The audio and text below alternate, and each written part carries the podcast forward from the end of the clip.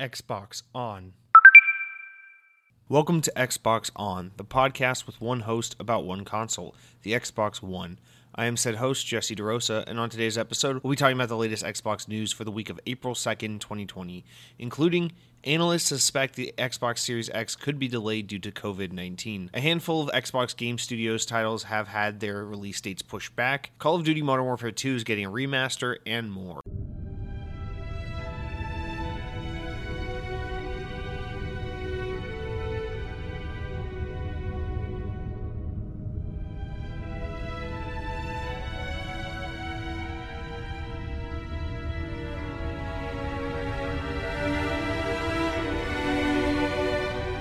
So earlier this morning, my girlfriend and I were having the discussion. I don't know how we got on this topic, but we were talking about wisdom teeth and you know how they say, well, the reason why people don't really need their wisdom teeth is it's kind of like a human evolution thing where when we used to eat more like I don't know, like rough raw meats, dead animals, whatever the fuck it was when we were cavemen. You know, you used to need those back teeth to really dig into tough food.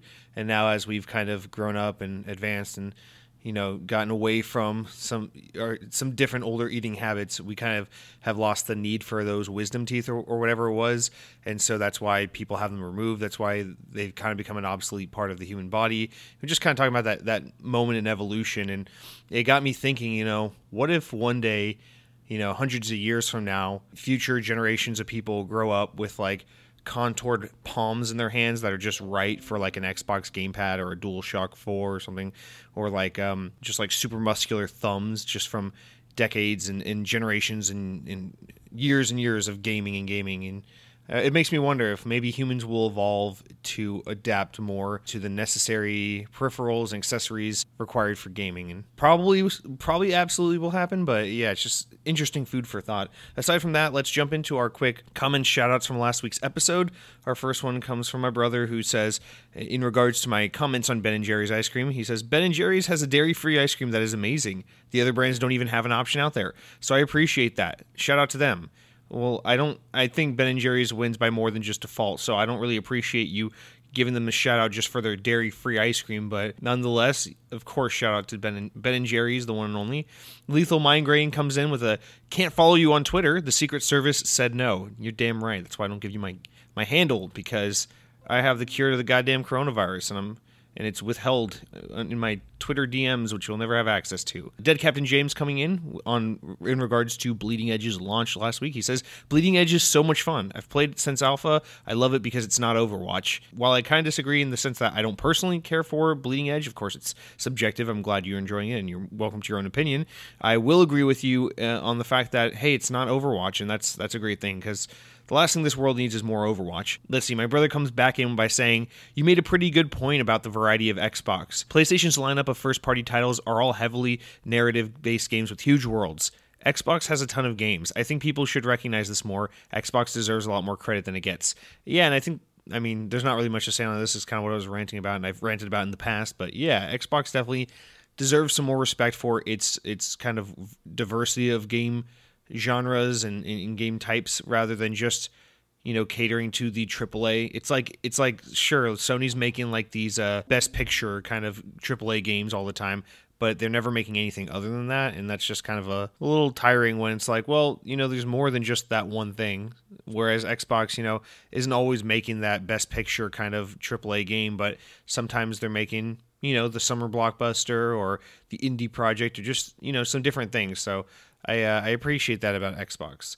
Let's see. Getting back into it, our next comment comes from Lethal Migraine again, who says Xbox needs way more single player big stories. It's way too it has way too many multiplayer games and short campaigns. That's why people say Xbox has no games. Big stories are what the majority crave. The initiative better be on par with Naughty Dog, a big world, single player, epic campaign, whatever. Um, so yeah, this is to go off what we were just literally talking about. I think this is a fair point as well. That while yes, Microsoft does have a good variety of games and does deserve some more recognition for that they do need these kinds of games. It's not to say that they don't need them or that there isn't a desire or a market for them, because obviously, clearly, what sh- what Sony has shown is there absolutely is a market for these games, and I would also prefer if Microsoft had a few more of these, which is ex- exactly why they built the initiative. I think that's the entire purpose of the initiative.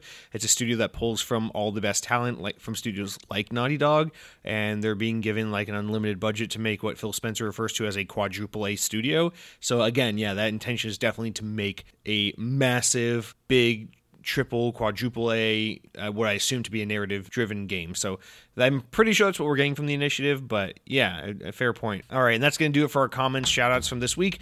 Remember, as always, for future episodes, don't be shy, reply. I think we're, uh, the show's actually getting, starting to get a little less traction. It's weird. I tweeted out this week, the show's actually hit roughly 300 concurrent listeners. I'm finally getting enough hits on Spotify to start getting those analytics. I now get analytics from every platform the podcast is on, except for Apple Podcasts, because I guess you have to have a shit ton of, of subscribers and reviews in order for Apple to think you're worth giving analytics to. So I don't know if there's two people on Apple or 200 people on Apple or zero people on Apple listening to me, but I just don't have those numbers really. Um, I, I think it means there's probably like 10 or something. But between YouTube, SoundCloud, Spotify, Castbox, all these other uh, Google Podcasts, all these other services. I'm I'm hitting 300 plus per episode now. So big thank you to everyone who listened listens or has whatever in any capacity has ever heard this show before deeply appreciate your time uh, listening to me rant especially when there are probably better xbox podcasts out there let's be honest. And speaking of better xbox podcasts earlier this week uh, phil spencer was on ign's podcast unlocked their weekly xbox podcast. So we will kind of delve into that a little bit just because that interview extracted some information from Spencer, which I think is going to help with today's news. So definitely go ahead and I'm, I'm going to actually su- recommend that you go listen to that Xbox podcast this week because that was a really great interview with Phil Spencer, and it's definitely worth your time if you want to hear all about the Xbox Series X from the uh, the big boss himself. Um, so without further ado, we are going to get into what I've been playing before we get into the news. But of course, before I can tell you what I've been playing, I have to tell you all about what I've been eating. And so this week, instead of telling you what I've been eating because I've been on house arrest, I mean COVID. Uh, I haven't really been anywhere since everything's closed. I've uh, I, got a little something for you. I got some Mountain Dew Frostbite. It's a new Mountain Dew flavor. It uh, it's exclusive to Walmart. So if you if you are familiar with the uh, with the with the retail chain Walmart, you can stop by and pick up some Mountain Dew Frostbite. is a new flavor of Mountain Dew. It has some awesome can artwork with this awesome shark kind of chomping through a frozen wasteland. It's pretty badass can art. But I got I got to be honest, as a massive Mountain Dew fan, a little little disappointed by the flavor profile. It's it's just okay.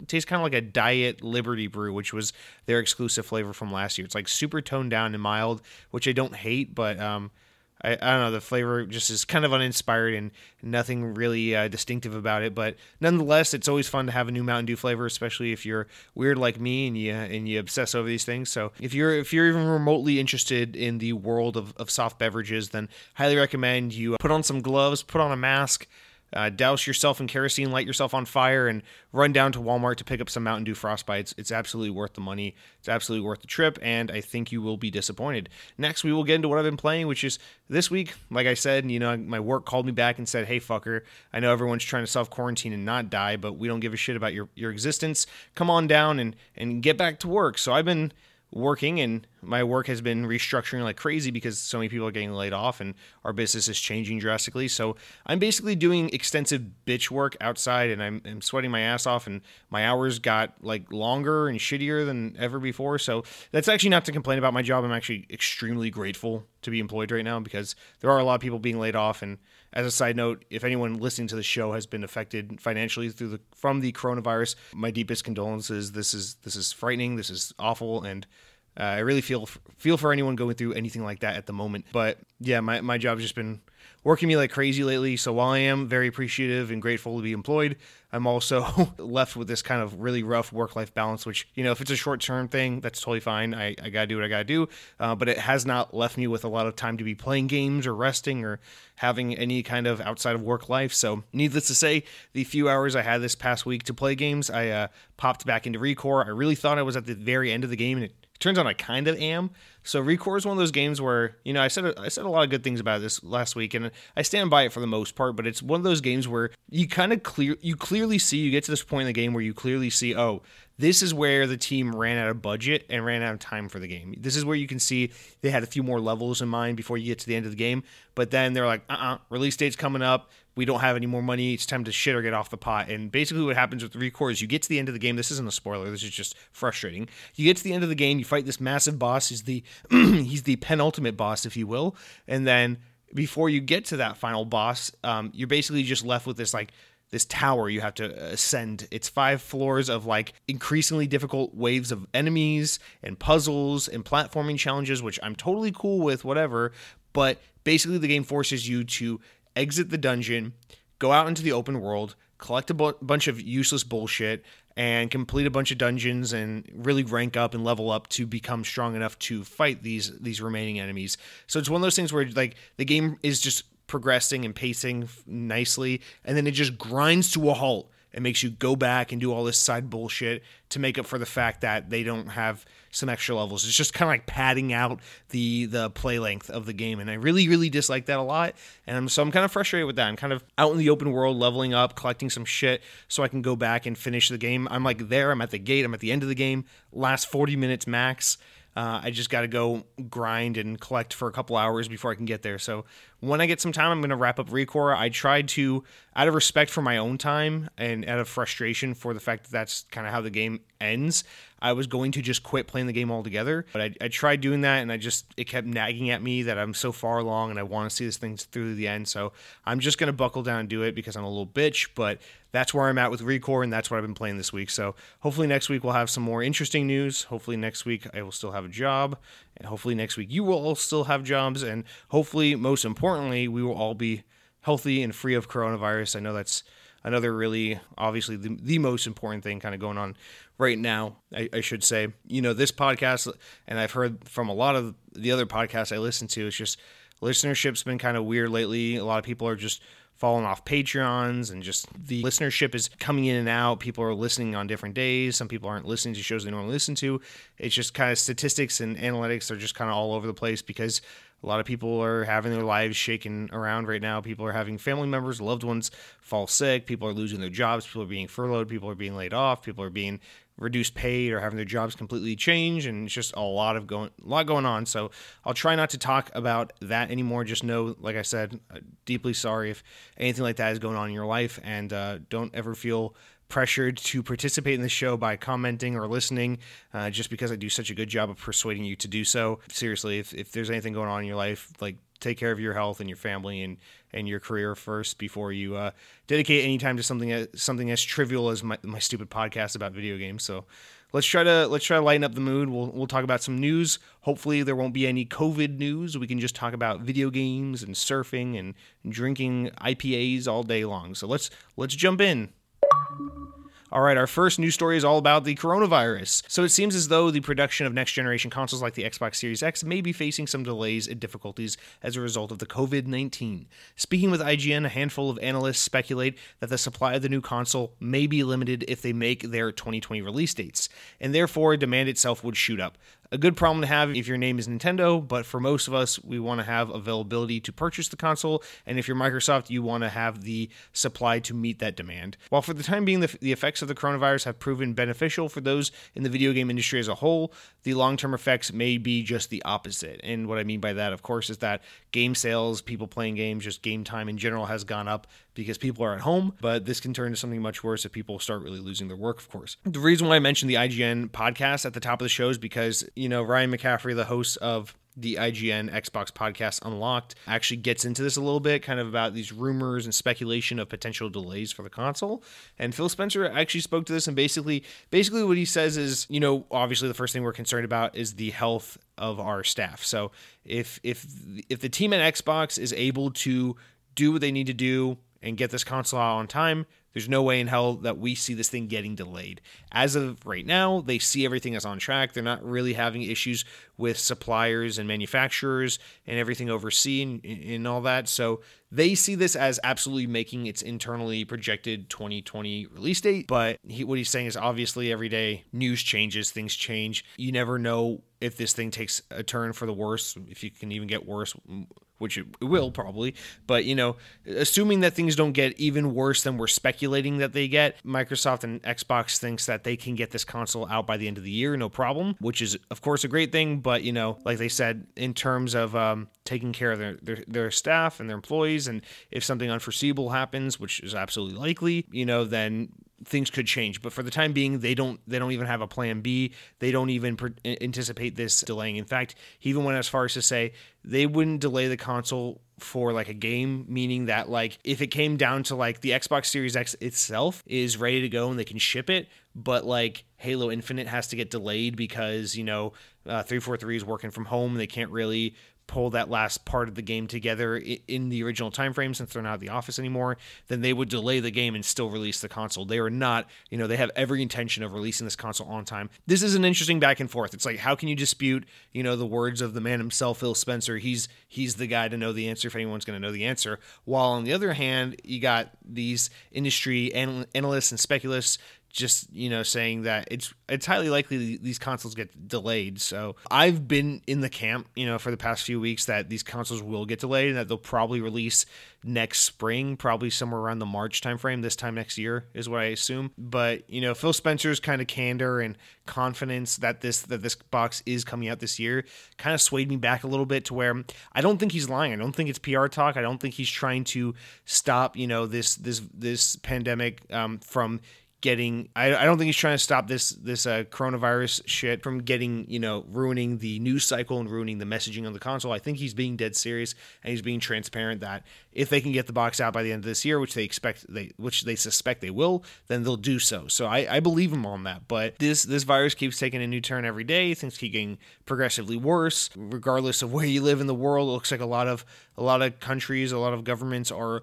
lying about numbers and then kind of not reacting fast enough. And and in the defense of a lot of governments and a lot of businesses in particular we've never really dealt like anything like this in the in the modern age. So this is this is a lot to to work with. This is a lot of change all at once. This is a lot of kind of things people haven't ever really been prepared for. And you know obviously this isn't the bubonic plague or anything like that but back in those days i don't think medieval europe really had really had a modern working economy or society the way we have today. So it's not like you can't really compare the two things and say like, well, judging by history, we've dealt with this before. This is how we'll handle it. It's like this is just this is something crazy. This is something we will all remember for the rest of our lives and and speak about. This is like the next 2008 recession, the next 9/11. This is the next thing that will, you know, we'll always look back and remember this and talk about this and how the world was never quite the same after we got through this because it's just going to change that many things. So, it's really really hard, you know, for anyone whether it be Phil Spencer or any analyst to really say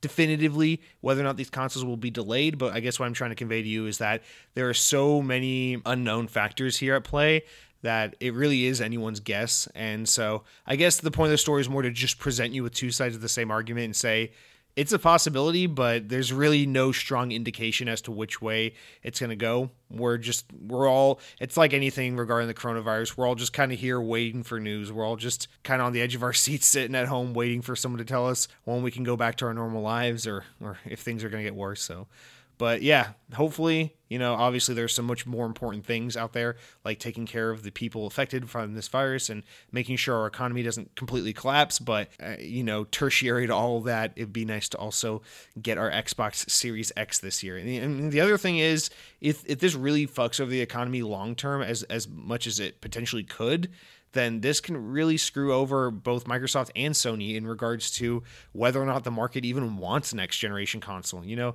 we talk about the Series X potentially being a $600 box. If, you know, 30% of your country is out of work, if, if, if people all around the world are hurting for cash and people are unemployed, I don't know who really can afford to jump out there and buy an Xbox Series X regardless of how badly they want to, you know? So that's another thing that could really affect these consoles is even if they can make it to market, does the economy will the economy be strong enough to really support, you know, a vibrant player base that that has the money to dish out for these consoles and these new games and everything who knows but here here's hoping that it all pans out so that at the end of this year we can uh, we can all we can all focus on Halo Infinite and shooting some Covenant and um and figuring out what the hell Cortana's up to because I know she's not a bad girl. She's just done some bad things. All right. Please, for the love of God, let's stop talking about the coronavirus. Let's move on to our next story. Speaking of COVID 19, the virus seems to be introducing new challenges to Xbox game studios. Speaking with GameSpot, studio head Matt Booty said, quote, We know that gaming connects people during these social during times of social distancing, and we are committed to delivering the highest quality Xbox Game Studios games from our for our global community of players. Booty reportedly told GameSpot in a statement. He continues with, quote, At the same time, the health and safety of our Xbox game studio development teams is our top priority. Each studio is facing unique challenges and constraints depending on the particular location. And many of our external development partners around the world are similarly affected. We are supporting our studio leaders to make the right decisions for their teams and the individual games during this time of challenge. End quote. The effects have already been seen in the way of the of delaying Mojang's upcoming Minecraft Dungeons, which has been pushed back from its vague April release date to a more concrete May 26. The team has had to work from home, causing the last stretch of development to be more challenging than usual. While the delay is unfortunate, at least we now have a firm release date, and while while the developers are able to get the remaining work done from the safety of their own homes. Additionally, the game is available now for pre order, but you really should just play it via Game Pass unless you're some kind of Nintendo Switch playing Square. But wait, there's more. Since the coronavirus is like an attention depraved hoe who feels like they need to constantly interject themselves where they don't belong, developer inXile has revealed that their upcoming role playing game, Wasteland 3, has also been delayed to August 28th. Again, the benefit of the delay is that the devs are now working from home, which should, of course, decrease their chances of catching the Rona. So, yeah, those three separate stories that came out this week, I ended up lumping them all together because I, I, I, suppose they kind of work together. Yeah, again, so first we talked about the console delay potentially. Now we're going to talk about the game delays potentially and, and, and more concretely because two of them are have already been delayed. So with Minecraft Dungeons, first of all, let me let me get this one out of the way. I don't fully believe that the game was delayed because of coronavirus because even up until this past week they were still vaguely saying April as the release date, you know? This was even before the coronavirus became like a real threat in here in the states. So to think that like you know this one extra month, this this one like 4 weeks or whatever it is is going to make all the difference between working in the office and working from home to get this game out seems a little like I don't know head scratchy. It seems like if anything, the game needed a bit of a delay anyway, and now they're using the coronavirus as an opportunity to be like, ah, here's that extra that little extra stretch of, of, of time we needed to get the game out. Although to play devil's ad- advocate to that point, I don't really know anyone who's like fervoring for this. Who's like foaming at the mouth for this game, so I don't really know that that this game you know needed a kind of skirt or workaround to talk about the delay because it does, doesn't seem like people are talking about this game all that much although i'm sure it will do fine since it has the minecraft name attached to it. Um, but nonetheless coronavirus is having some impact as you know kind of what i was reiterating with what phil spencer was saying to ign uh, about how you know put put their teams first their their workers and their safety and their health first and then focus on you know the more ancillary things like video games as a, afterwards. So it's kind of the appro- approach matt booty's taking with uh, xbox game studios which is of course you know take care of the staff and uh, hopefully you know we can get through all this shit. But this is a this is a crazy unprecedented time. Of course, some smaller games and such are made from home. You know, games like Ori and the Blind Forest and Ori in the Will of the Wisps. Those games are actually made remotely, uh, but not every game can really work like that. It's really hard to make a Halo Infinite or something of that magnitude.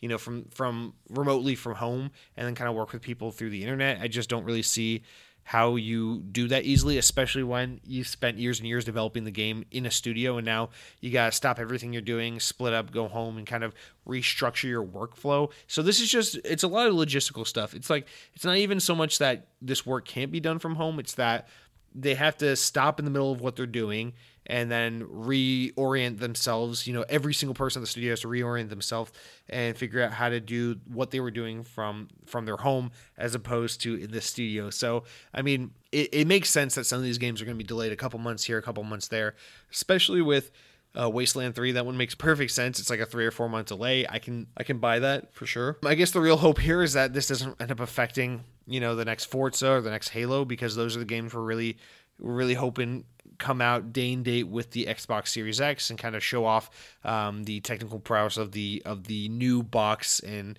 uh, it's really important for Microsoft that you know they have those tentpole games to go with this new console. While of course these games will be playable on the Xbox One and Xbox One X, it is really ideal to have these new games also there with your new next gen console, the Series X. So here's hoping no more games have to get delayed. But the important thing is that the devs are able to safely work from home, and Xbox is doing the right thing by really focus on focusing on their team in this this kind of uncertain time rather than just getting these games out the door, which is a respectable uh, stance to take. And, and of course, they kind of have to, you know, the PR nightmare that would ensue as a result of, of not handling things this way, this way, especially when you get the likes of Kotaku ready to just jump at anyone and, and tell the world while they're why they're all evil and and and, and um, racist and Nazis and shit. So anyway, so that's what's happening right now. COVID's basically delaying everything and ruining our lives in in every meaningful and not so meaningful way imaginable. Uh, but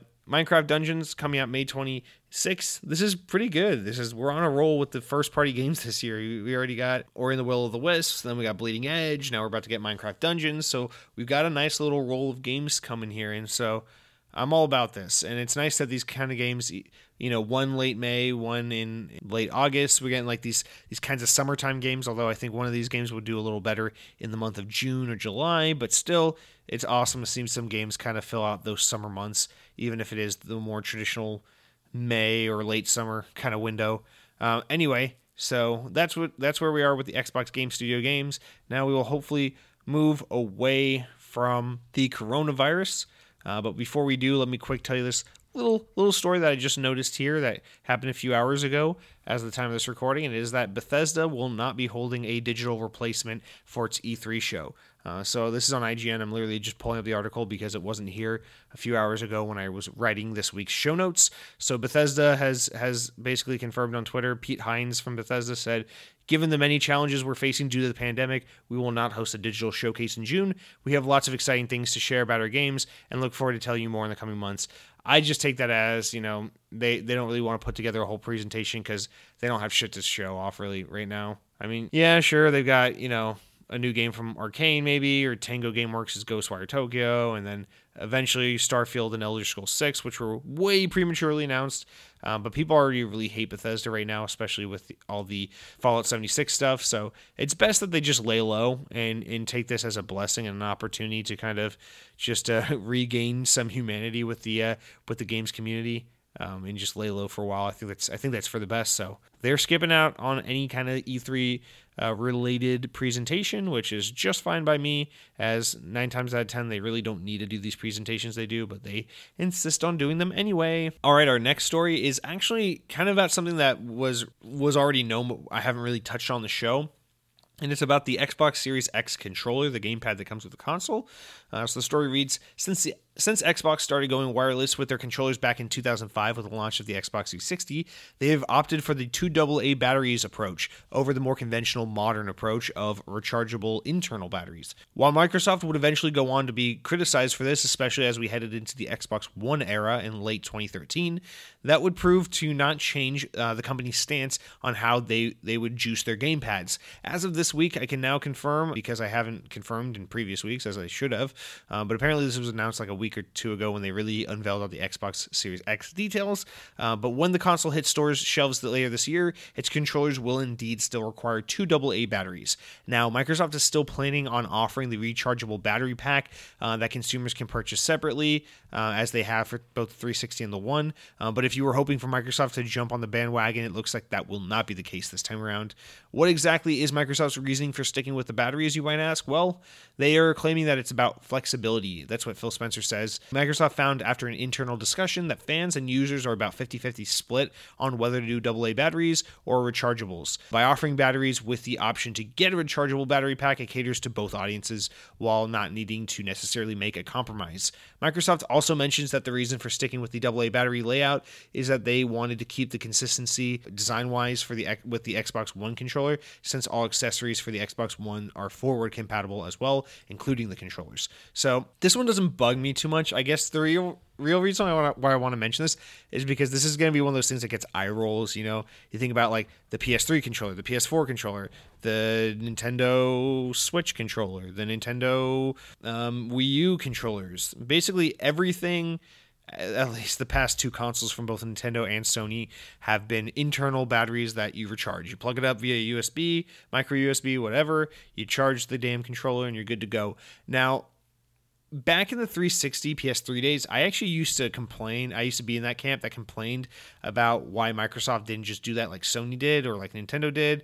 Although back then, you know, the Wii took AA batteries as well. But I actually kind of agree with Microsoft, and and and I I I actually kind of drank this Kool Aid and got on this bandwagon because of something Panos Panay says about the Microsoft Surface products. So for those who don't know, I mentioned him from time to time, but Panos Panay is uh he's the guy at Microsoft who's really the the one responsible for the Surface products, the Surface computers Microsoft does.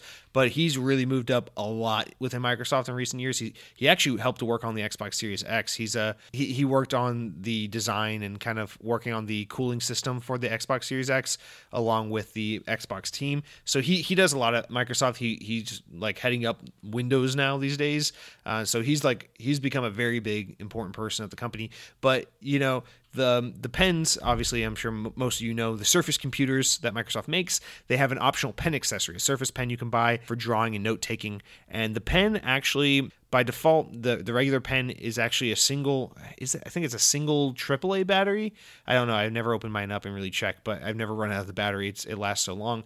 But yeah it still takes a battery. And the reason microsoft says that they went with the battery or the reason why panos says they go with the battery over the rechargeable aspect is that you know you think about when you're in the middle of working on something or or playing a game or whatever right? And then your controller or your pen or whatever runs out of battery. You don't want to have to stop and plug up and be close to the TV, close to the console, or into this recharging mode, or had to take a break from what you're doing because you had to charge. You want to just be able to do what you were doing and as you were doing it. And by able by being able to just switch into a new battery pack, obviously you have that that flexibility, as Phil Spencer was saying, to just kind of get right back in the action, get right back to doing what you were doing and as you were doing it. And so I do buy that in the sense that's like, okay, that makes sense. Now with Surface Pens, it's a little different because those Surface Pens, the batteries last like two years on them and the new Surface Pen actually is rechargeable because it when it magnetically attaches to the computer, it just recharges now, like like the iPad ones kind of do, and so or not like the iPad one's kind of do. It kind of just recharges off the off the the keyboard case now when you attach it. So it's kind of a bad example because Microsoft kind of revised that. Um, but with in regards, I, th- I think that that explanation, that kind of example works in regards to the Xbox controllers, where where I kind of see that point where it's like. Yeah, sure. It's nice that you know your Nintendo Switch controller or your PS4 controller, whatever, has an internal battery pack. But you know, the second you run out of battery, if that's the only controller you have, you have to now plug up wired to your console in order to charge it and you want to stand you, you, know if you're sitting far away from your tv you might have to get closer now because the cable is only so long and all these things it can become a cumbersome thing or an inconvenience for you rather than a convenience. Whereas you know if you get the aa batteries and then you run out of batteries well you can just switch to new batteries. Or if you have the battery pack like I have for my Xbox One controllers, then you can just swap out the pack or you can just plug up like you would on a PS4. So it's just it's not that there's one superior option over the other, but it's that by going with the battery slash battery pack option, you just have more options on how you want to do it. And I do understand that convenience of wanting to just swap out on the fly. The other thing that's nice about the Xbox controllers is you can just buy like the Duracell rechargeable batteries. I have a bunch of those as well. They're way cheaper in the long run than buying a bunch of Xbox branded battery packs and you know you can just buy a big pack of those rechargeables and use them on all your Xbox controllers. And that way when you run out of batteries instead of having to plug up you basically just pop out the old ones and pop in the new ones. I guess the only reason why I'm making a big thing out of this is because there just seems to be this stigma and I, I really think smartphones are to blame for this. You know we live in the era of anything that's battery powered now you plug it up and you charge it. You don't replace batteries. We're not used to we're no longer used to like you know using physical batteries for anything. The only things that I own that I can think of that I ever use batteries for is like the tuner for my guitar or like the TV remote. You know, you just don't use batteries anymore like you used to. It's just become so antiquated. So I think there's just something about like the new Xbox console coming out in 2020 and batteries, you know, like Duracell batteries that just doesn't like really mesh together. But I, I think in Microsoft's defense, their argument is uh, is a sound one, and I do see the benefit to this uh, flexibility that, that Spencer was talking about. I don't know. I just I, I don't I didn't even expect to have that much to say on it, but it, it does make sense in terms of just the flexibility and but but still I do see I do see this being one of those annoying things where console war fanboys end up picking on Xbox because who uses batteries in 2020, yada yada yada. But yeah, I'm all for it. I'm just gonna use my battery packs I have and and make it work with that, and no big deal. But yeah, that's that's where we are on the batteries. That's why Microsoft is going sticking with them. And now we will move on to a news story from TrueAchievements.com. So here's an upside. Here here's an upside to the coronavirus. Since everyone is home all the time now, like a bunch of nerds, Microsoft has seen an increase of cloud service usage of 775% in areas with enforced social distancing measures. So, what's the bad news? Well, in order to accommodate this need for the massive increased usage, uh, specifically for more important services like Microsoft Teams, uh, the company has decided to limit some of Xbox Live's functionality. So, custom gamer picks have temporarily been disabled, and Microsoft is now delivering updates during off peak hours of the day. Overall, Xbox Live has been experiencing some slowdowns in recent days, and minor issues have been reported, like achievements not popping properly as a result. Uh, while all this is, of course, temporary temporary. It is no doubt a bit frustrating. So, yeah, I've seen a lot of people complain about this on Twitter and just in the Xbox community in general, a lot about just little quirks and things not working. I think there's been some confusion. Some people think it's because the current insider build of the Xbox dashboard is is being a little glitchy or something like that, but they don't realize this is an intentional thing Microsoft's rolling back on. So yeah, they're just they're just turning off some little features here and there that don't really make up a whole lot of the experience of gaming on Xbox, but just kind of help them save some, I guess, streaming bandwidth or or, uh, or cloud bandwidth in general, um, since you know there's just so much added usage. So for those that don't know, obviously all cloud services run by Microsoft are they use their Azure technology, and that isn't obviously just used for Xbox. It's also used for you know all services and products Microsoft has. It, they use it for Office 365 and all, all these other things. And right now, you know, aside from Office, a huge thing that Microsoft is seeing a, like a massive increase in usage from is Microsoft Teams, which is it's kind of hard to explain what Microsoft Teams is because it's kind of its own thing, but it's like if you took Slack and you took Skype and then added a bunch of awesome new features in addition to that and rolled it all into one massive service, it's like a virtual work office in one service. And obviously, a lot of a lot of schools, a lot of businesses have been, you know, all from home lately. So there are a lot of classes and meetings and work uh, sessions being conducted from home, and they're using programs like Microsoft Teams to really uh, get that work done.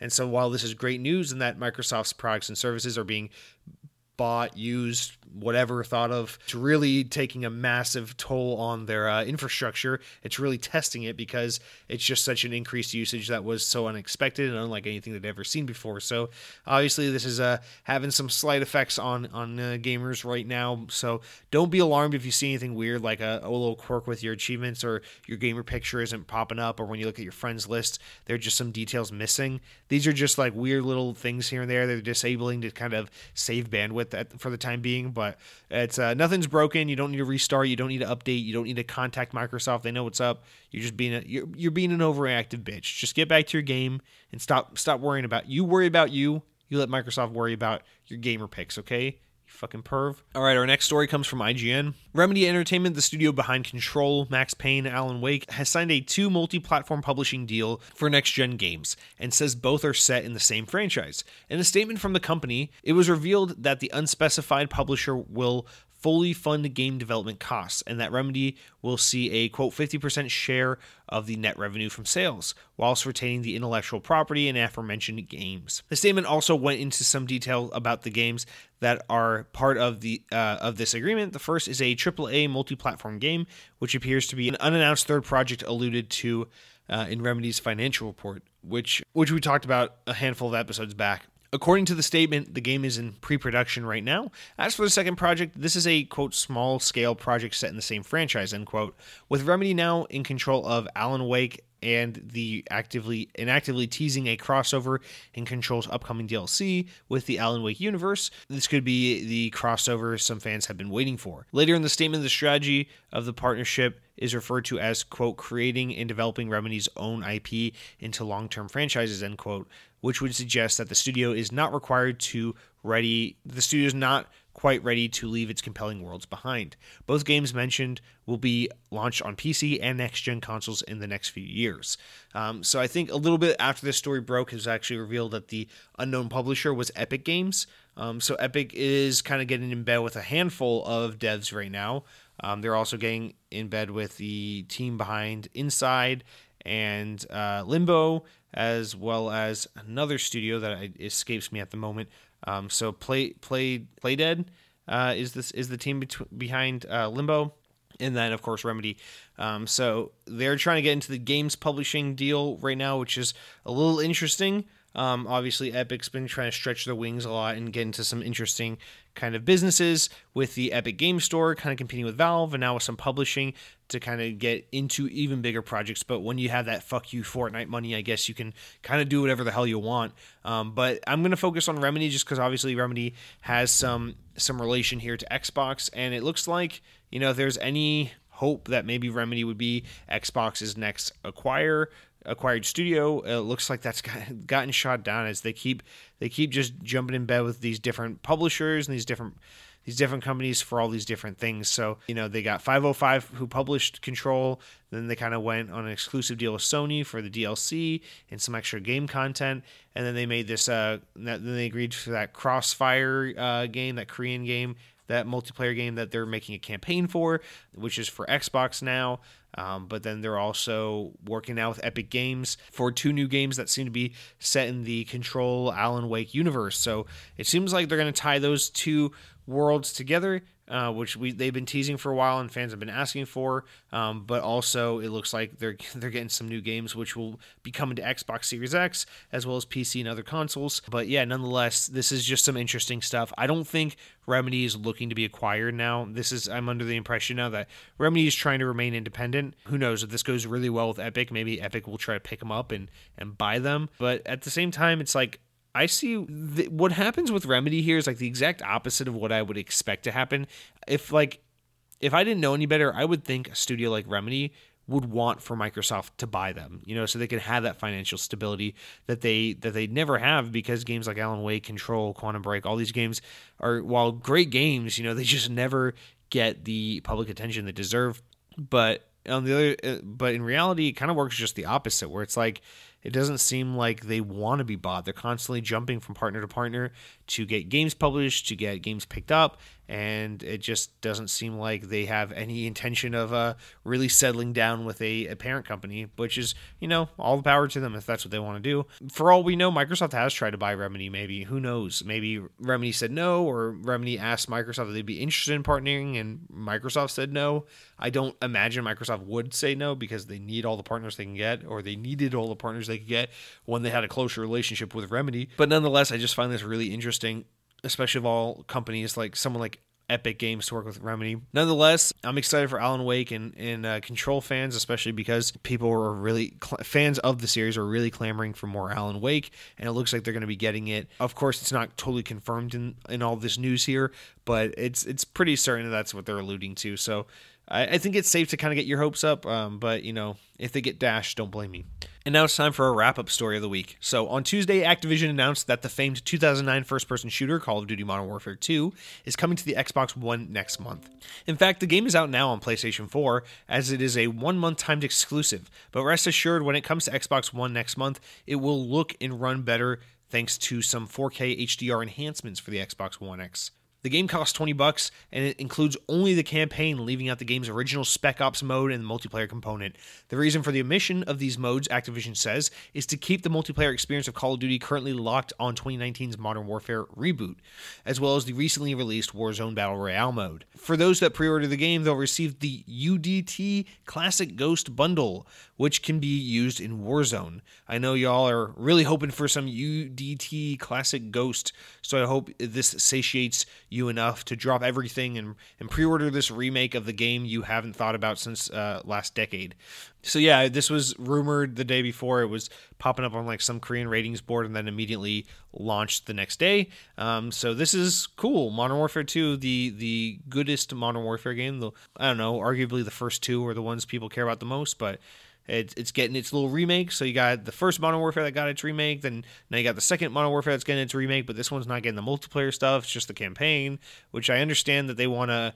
They don't want to keep splintering the Call of Duty player base. You, you've got mobile, you got the battle royales, you got the new game that comes out every year. If you just keep giving people more and more excuse to play other Call of Duty multiplayer games, you're just going to take that same player base and keep spreading them so thin across all platforms that before you know it, the experience on each Call of Duty is going to be significantly reduced because every player is going to be on a different game, which is a real concern to have when you're Call of Duty because you have so many games coming out all the fucking time. They are currently supporting two Battle Royale games, an annual big budget Call of Duty game, and uh, and a mobile experience. So yeah, I, I understand the reason to omit the multiplayer features and aspects of this game, but I could definitely see this really upsetting people, and I'm sure people are already fuming online. I just haven't really looked into the reactions to this news, so I'm not quite sure personally. Uh, but nonetheless, this is uh, I think this is a good pickup. I, I actually might even pick this up and just play through Modern Warfare 2 so I can remember what it was like when I was when I was young, innocent, and uh, playing that really controversial level where you go into an airport and shoot people. But hey, you can skip it but yeah, so definitely look forward to that in the in the coming weeks. Of course, PlayStation gets their timed exclusivity because this generation they're the favorite child, but rest assured, the Xbox Series X could flip all this. Maybe maybe Xbox will get the Call of Duty favoritism next generation again, like they like they once had. So uh, yeah, definitely look forward to that. Um, looks like if you got an Xbox One X, you get some added uh, visual perks to that. Uh, but yeah, not much to say other than that. Call of Duty, it's uh, there's always more of it, so I can't imagine anyone is is uh, clamoring for more Call of Duty. But I guess the sales for that franchise say otherwise. So there's that, and that's gonna do it for all our big news stories of the week. Of course, we do have our little. I always refer to them as tidbit stories, which I actually really hate the term tidbit, so I really want to get away from using that. Um, most podcasts would call something like this like a rapid fire section, but I also really hate the term rapid fire, which which every which every podcast seems to use. So I, I, I always think about whenever I say the word tidbit, I'm always like I need to think of a new name to refer to this section as because I hate tidbits and I hate rapid fire. Um, but that's about as far as I get with the thought process on that. I just I, I think, oh, I need to come up with a new name for this, and then I stop thinking about it, and then the next week, uh, rinse repeat. Uh, but here we go, some quick little stories for this week. So as we head into the next generation of consoles, we will begin to see many games as a service type games from recent years move onto the new hardware. Now we have confirmation of one of those games, uh, which is Warframe, and it has been confirmed to be coming to the Xbox Series X at some point in the future. Our next one here is that if you're a fan of the Nier series from Square Enix, you'll be happy to know that there's a new Nier Replicant remaster in the works. Today, the publisher sent, us, sent a press release with a teaser trailer and some accompanying text. The rebuilt version of the project is called Nier Replicant version 1.22474487139 no joke. That's literally what the game's called. It literally sounds like they had the Kingdom Hearts guys name this one. Uh, in addition to the news, Nier Automata will be joining Xbox Game Pass soon as the service makes its way to Japan. So I didn't really know that Nier was originally made by a different studio and had a, an initial entry level game. I just thought Nier Automata was the first game, so I was uh, pleasantly surprised to learn that that's not that's actually not the tr- the truth. Platinum took the helm uh, uh, for the franchise uh, for the second game, um, and then the studio that actually made the first one actually eventually disbanded and went under. So Um, this is the remake of that one, which is very different from the Nier Automata that ended up blowing up and being commercially successful. Um, so this is a good way for these newer fans to kind of jump back and retroactively experience the game that started it all. So that's that's really cool. You just got to deal with the stupid name, but of course it's a Square Enix here as the publisher, so it doesn't surprise anyone that we got a stupid name like that. But yeah, look forward to that if you're a Nier fan. Uh, our next little quick story is a new REQ pack for Halo 5 Guardians called Relief and Recovery is out now, and all proceeds from the purchase will go towards Global Giving's Coronavirus Relief Fund. The pack costs 10 bucks and is available for purchase until April 30th. Uh, make a difference, Spartans. I think I'm going to go ahead and pick this up because I love Halo and want to support a good cause and get some REQs, REQ, REQ cards in Halo 5. So definitely go out to that if you want to uh, give some money to a good cause as well as earn some cool shit in Halo 5, which is, as we all know, the most criminally underrated Halo game ever. And then our penultimate little little rapid fire here is Ghost Recon Breakpoint is now getting a six hour free trial available to everyone, as well as a friend pass. The friend pass allows players to join a friend's game who owns Breakpoint and play the entire game with them for free. The friend pass is available until June 16th. So Ubisoft desperately trying to get people on board as they roll out all the overhaul updates to re reinvigorate that game after its kind of disappointing initial reception and uh, release and then our last one here is let's of course we'll, we'll end the end the week's news on a sad note. So leaving Game Pass in the near future are the following games: The Book of Unwritten Tales 2, Guacamelee Super Turbo Super Turbo Championship Edition, which by the way, if you haven't played that, definitely do so. It's a really good game. MX vs ATV Reflex, Prey, and Samurai Showdown 2. Jump in while you can before it's too late, gamers. All right, and that's going to do it for all of our news for the week. Of course, the show is not over. We do have to talk about the upcoming games coming to Xbox this week, of which there are 10. So, so gamers, get ready. Get your controllers primed, get your AA batteries ready for switching or your rechargeables, you know, whatever works best for you. Um, but we got some new games that I think you might be interested in. Our first game here is called The Complex. So this is a really like realistic looking game and i think that's the first thing you got to know about the game is the visuals are just that stunning. But you play as a woman uh, because i assume it's a reboot of a game where you probably initially played as a man uh, but you play as a woman and she's a doctor or a research uh, scientist or something and you're in her lab. I see there's a there's a telescope there is a there's some machinery there's some expensive scientific machinery in the background that i don't fully understand but this woman is looking at the table and she has an option. There are two options to select.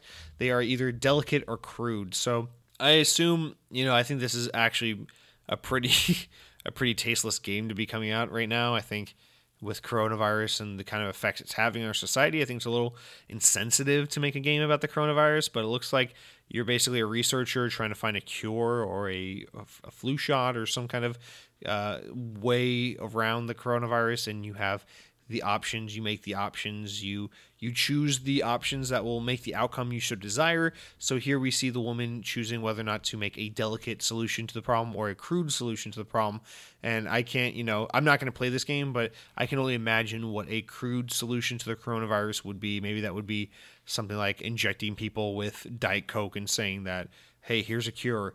Um, again, super insensitive to make a game like this at a time like now, uh, but I you know I can I'm only telling you what the games are. I can't speak on behalf of the of the developers here, but that is the complex. Uh, it is out now. If you want to play a game where you lie and cheat your way through um, this um, this horrifying uh, global threat that that we're all facing now, then I guess you can go ahead and do that if you're a sadistic fuck.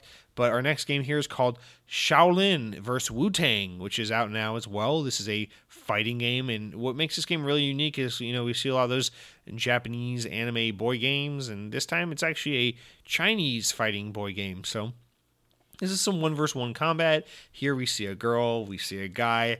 They are uh, in hand, engaged in hand to hand combat, and they are in a burning building. And now you know, I got nothing against these classic fighting games. I understand why people love them. People love Mortal Kombat. They love they love Tekken. They love these kinds of games.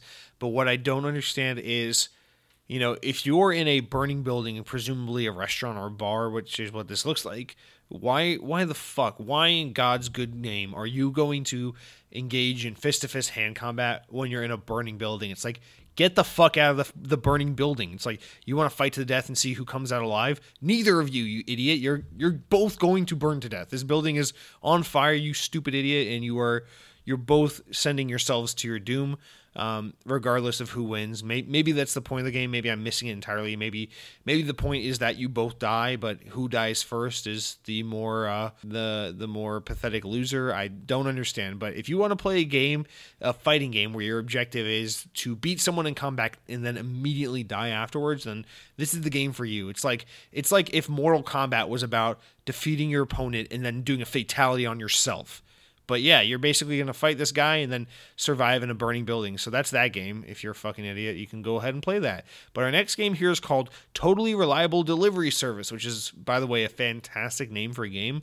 My only gripe with it is judging by this screenshot, of which they kind of cheat because it's four screenshots in one shot. It kind of looks like a Roblox knockoff. And as a big proponent of Roblox, I, I really got to be honest. I, I think this is a kind of kind of uh, scummy, you know, for someone to take from such a small indie darling project like Roblox and um, you know rip off that and then for their own financial capitalistic gain. Uh, but nonetheless, this is Roblox basically. Totally reliable delivery service. You can Roblox your way into skydiving. There's this guy who is in midair. He's like at least 20 stories in the air holding a oversized fire hydrant uh, which I guess you can then use to kind of like launch yourself even further, which is pretty cool. There's a person swinging a baseball bat at nothing. There's a person dragging a teddy bear through the streets. This is this is Roblox. Don't get me wrong, but this is Roblox. This is Roblox uncapped and untamed, and I don't know if I like it. I definitely recommend it for young kids, um, but I don't know how I feel about you know this company ripping off Roblox when it's already such an underappreciated, undervalued game.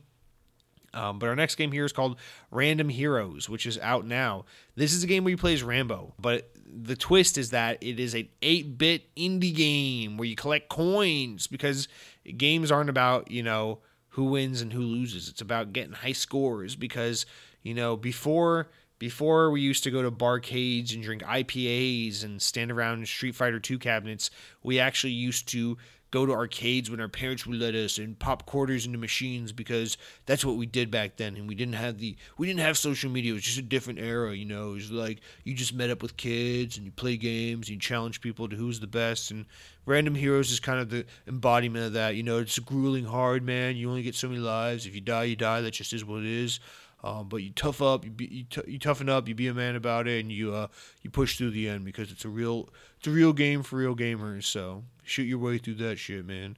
Then we got Lost Artifacts here, which is literally looks like someone just um someone just like took a sledgehammer to my Xbox and then pulled out an iPhone 5s and uh, plugged up a, a lightning cable, a lightning Apple Lightning connector to HDMI directly into the TV and said, "Hey, here's your new Xbox."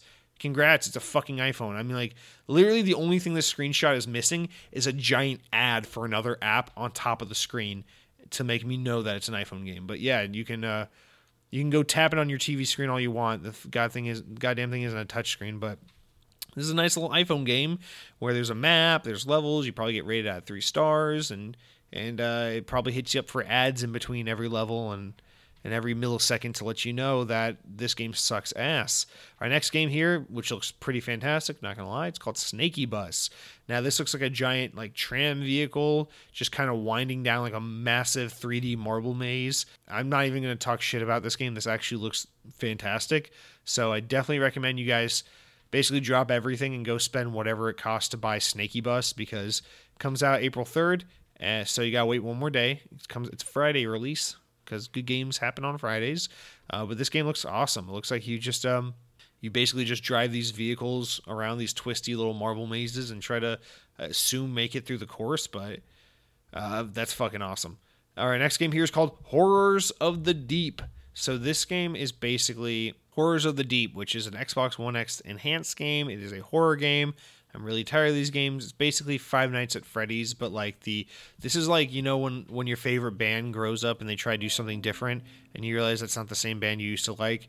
This is like Five Nights at Freddy's doing the same thing. This is Five Nights at Freddy's growing up and realizing it's time to get shit together and act like it's 35 and now it's uh now it's pretending to be amnesia so if you want to play five nights at freddy's but amnesia you can play this game where you walk through this abandoned medieval european castle looking place and get spooked by guys jumping out everywhere because that's what that's what this country really needs right now is more people being scared to death because we don't have enough fear being stricken into the hearts of our people as it is. Our next game is called Hy- Hyper Parasites.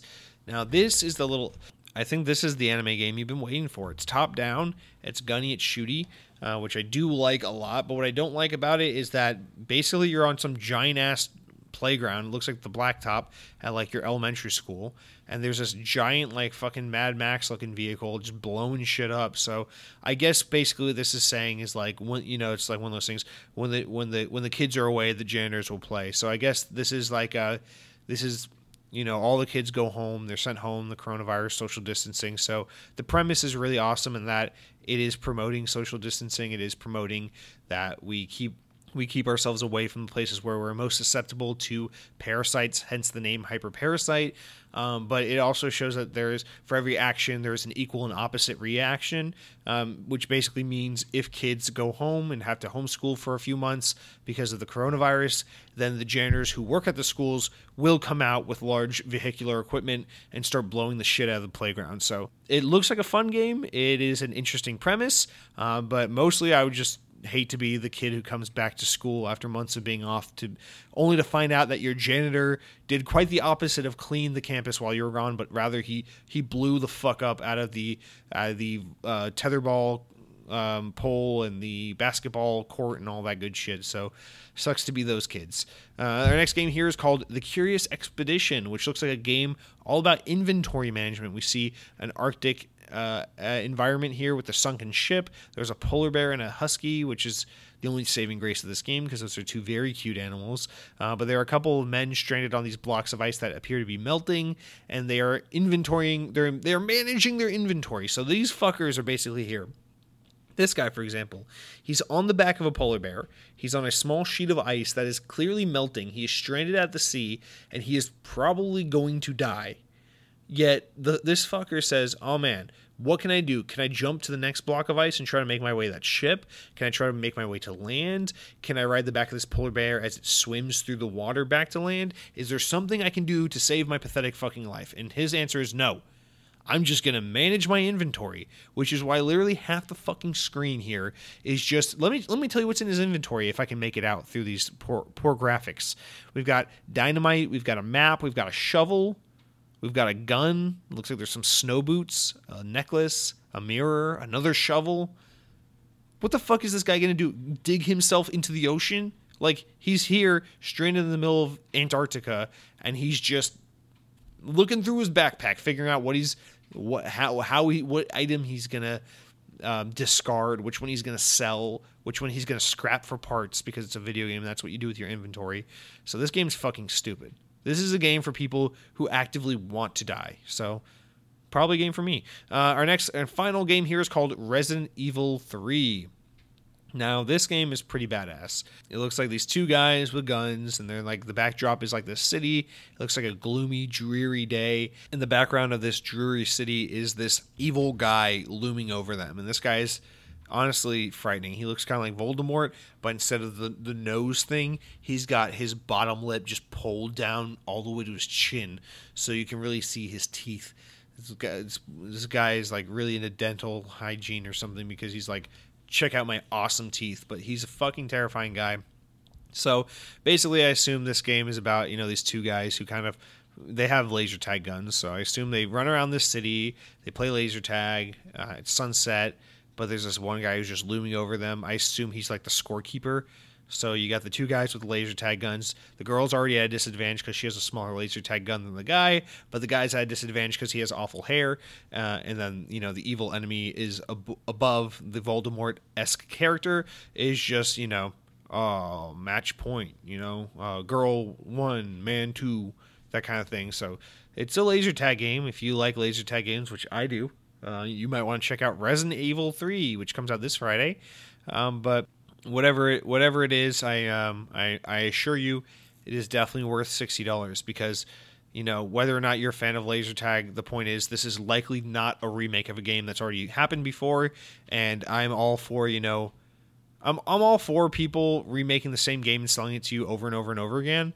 Uh, but this game clearly isn't that. It's a fully original game. I know they wouldn't try to sell the same product twice, so definitely recommend you, you drop everything and play this laser tag game. And that's going to do it for our new game releases of the week. Thank you so much for bearing with us to the bare end. Uh, but now we are past the one hour mark, which means I got to start editing this so I can go to sleep at some point. As a reminder for Games with Gold, it is a new month, so we have new games. So listen up, you fuckers, or else you might miss it before you kiss it. Our first game here, our big game of the month, is Project Cars 2, which is available for the entire month of April. So download that if you like Project Cars. I'm a bigger fan of cars that are already complete already completed because I don't like to I don't like cars that are project cars. I don't know how to work on vehicles. Our next game here is called Knights of Pen and Paper Bundle. It is a $23 value and is avail- available from April 16th to May 15th for Xbox One. Then on the 360 backwards compatibility side, we've got Fable Anniversary from April 1st through 15th. That's a little bit of a cheap one because obviously, if you have Game Pass, you already have Fable Anniversary. Uh, but if for whatever reason you don't have Game Pass because you hate yourself, I guess now you got Fable Anniversary for free. And then our final game is Toy Box Turbos, which is available from April 16th through the 30th. Uh, and that is a $10 value. So you got a little indie game there. So that is going to do it for all of this week's news. Thank you so much for sticking with us. While this isn't the best episode I've ever recorded, I definitely feel a little better about it than last week's episode. Last week I just felt like I put out a very subpar episode trying to get trying to get that quality back up there. I, I know you guys have a lot of options for podcasts to listen to, so it, I greatly appreciate that you listen to me talk about games of laser tag with uh, cities named after rodent animals like raccoons. Uh, but I'm gonna, like I said, just sign off now. We're gonna end it. Um, if you would like to follow me on social media, you can feel free to. My uh, my name is uh, is um, my name on social media is erect social socially erect, erectile dysfunction socially distanced six six feet. Thank you so much for listening, everybody. And now I'm gonna go edit this podcast and get it out so that you can all listen to it tomorrow. Adios. Eric, can you say goodbye to our, our friends here?